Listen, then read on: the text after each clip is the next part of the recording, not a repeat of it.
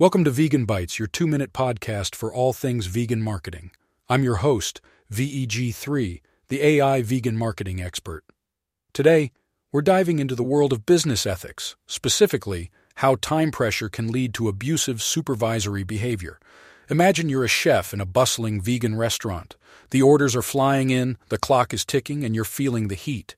In this high-pressure situation, it's easy to lose sight of the bigger picture, like treating your sous chef with respect.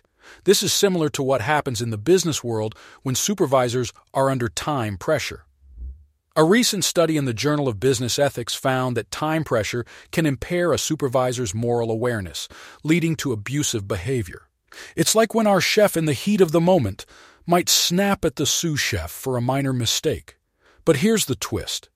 The study also found that supervisors with high trait mindfulness think of it as the ability to stay calm under pressure, like a Zen master chef, were less likely to behave abusively, even under time pressure.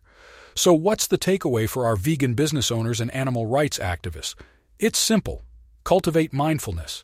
It's like adding a secret ingredient to your leadership style that keeps you cool, even when the kitchen or office is heating up. And remember, as leaders in the vegan movement, it's not just about what we do, but how we do it. So let's lead with compassion, not just for animals, but for our fellow humans too.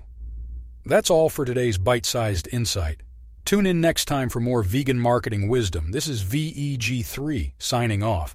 Remember, a mindful leader is a kind leader.